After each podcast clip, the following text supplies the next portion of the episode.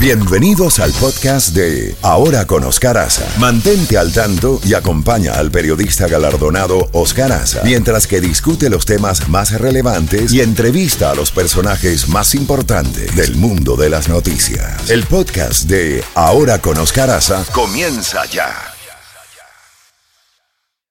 Z92. Toda la música de la A a la Z.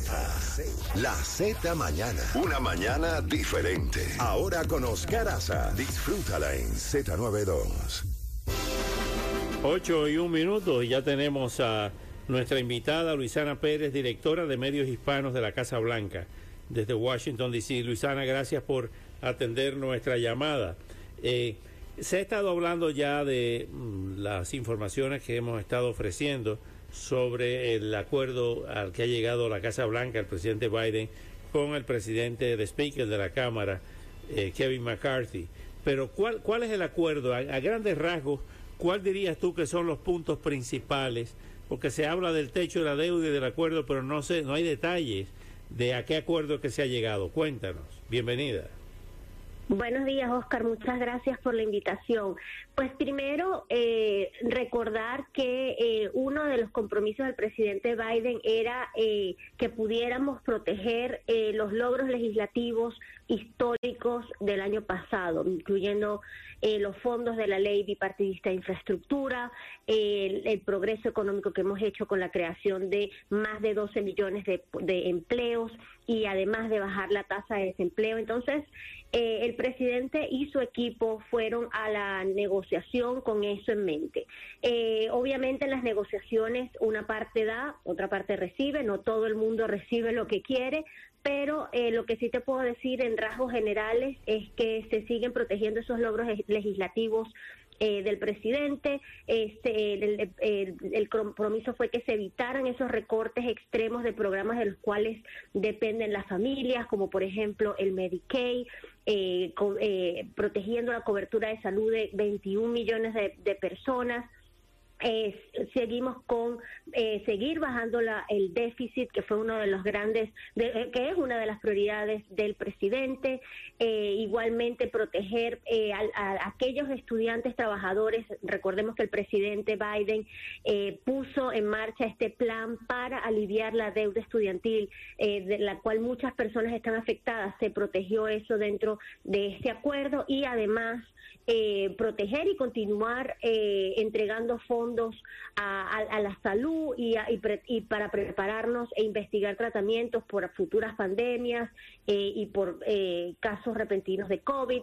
Eso, eso en líneas generales es eh, obviamente lo que, lo que está dentro del, de la negociación parte de la de lo que se criticaban los republicanos y parece que era piedra de tranque era precisamente el, el aumento de impuestos anunciado por, por, el presidente, el programa del presidente, y por otra parte lo que ellos llamaban eh, gastos excesivos en programas. ¿Ha habido recortes? ¿Va a haber recortes en algunos programas? En, en cuanto al Medicaid, por ejemplo, no hay recortes. Eh, en cuanto a lo que es el SNAP, eh, va a haber, y esto es algo a lo que el presidente se opuso, eh, que hubiese eh, requisitos adicionales para las personas eh, menores de 54 años eh, para food stamps. y una cosa que mencionaba sobre los impuestos. El presidente Biden ha dicho reiteradas veces que para pasar su agenda para crear progreso económico, no se le va a aumentar el, el, los impuestos a nadie, eh, que haga menos de 400 mil dólares, pero aquellas personas multimillonarias que están, se están aprovechando de nuestro sistema eh, tributario eh, tienen que pagar su parte justa. Si un maestro, eh, si una persona está pagando su parte de los impuestos, ¿por qué una persona que hace más dinero eh, no está pagando su parte justa? Entonces, eh, eso, de eso se trata eh, cuando se habla del aumento de impuestos, pero no del aumento de impuestos para la clase media ni para la clase trabajadora.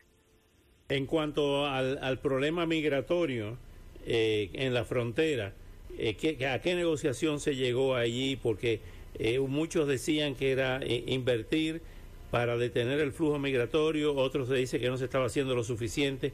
En cuanto a eso, ¿hay alguna información adicional?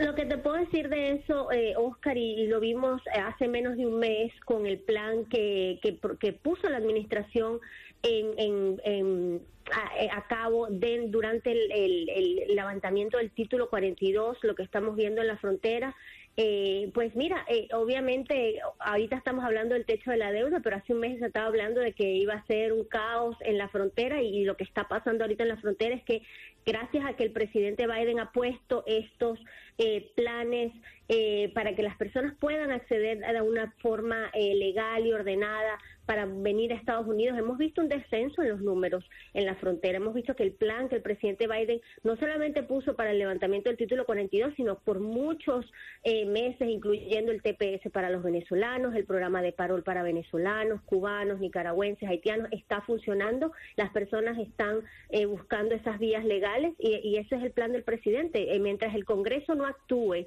y pase una reforma migratoria, el presidente Biden está haciendo todo lo posible eh, para que podamos tener un sistema de migración eh, justo, ordenado y humano. Hasta ahora, Luisana, lo que tenemos entendido, a donde se ha llegado, es que el acuerdo aumentaría el límite de la deuda durante dos años.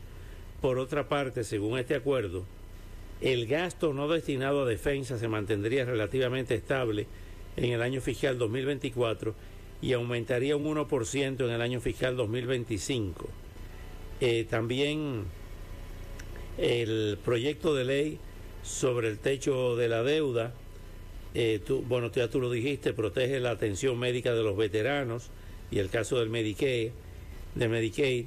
Eh, dice que el acuerdo prevé ampliar temporalmente los requisitos de trabajo para ciertos adultos que reciben cupones de alimentos, ya tú también lo explicaste eso. Eh, recuperar los fondos de ayuda del COVID-19 no gastados. ¿Dónde están esos fondos y cómo se puede recuperar? Lo que no se pues gastó en la lucha contra el COVID. Claro, la idea de esos fondos es que esos fondos estén eh, destinados a que cualquier avance médico, eh, prepararnos, seguir invirtiendo en investigación, eh, investigación para las vacunas, investigación sobre los virus. Eso, eso eh, para el presidente eso es primordial porque eso nos prepara para cualquier cosa que pueda pasar en el futuro y eso es sumamente importante durante la pandemia. Muy importante, fue muy importante que se tuviese acceso a esos fondos. Así que en este, en este el presupuesto que se está presentando, eh, la idea es mantener esos fondos y que se pueda contar con, con estos fondos dependiendo de lo que pase en el futuro. Luisana, como siempre, te agradezco muchísimo estos valiosos minutos y estaremos en contacto. Hasta una próxima oportunidad. Muchas gracias, Oscar. Un placer hablar contigo y tu audiencia. Muchas gracias. Bueno, Luisana Pérez, directamente desde la Casa Blanca, la directora de medios hispanos de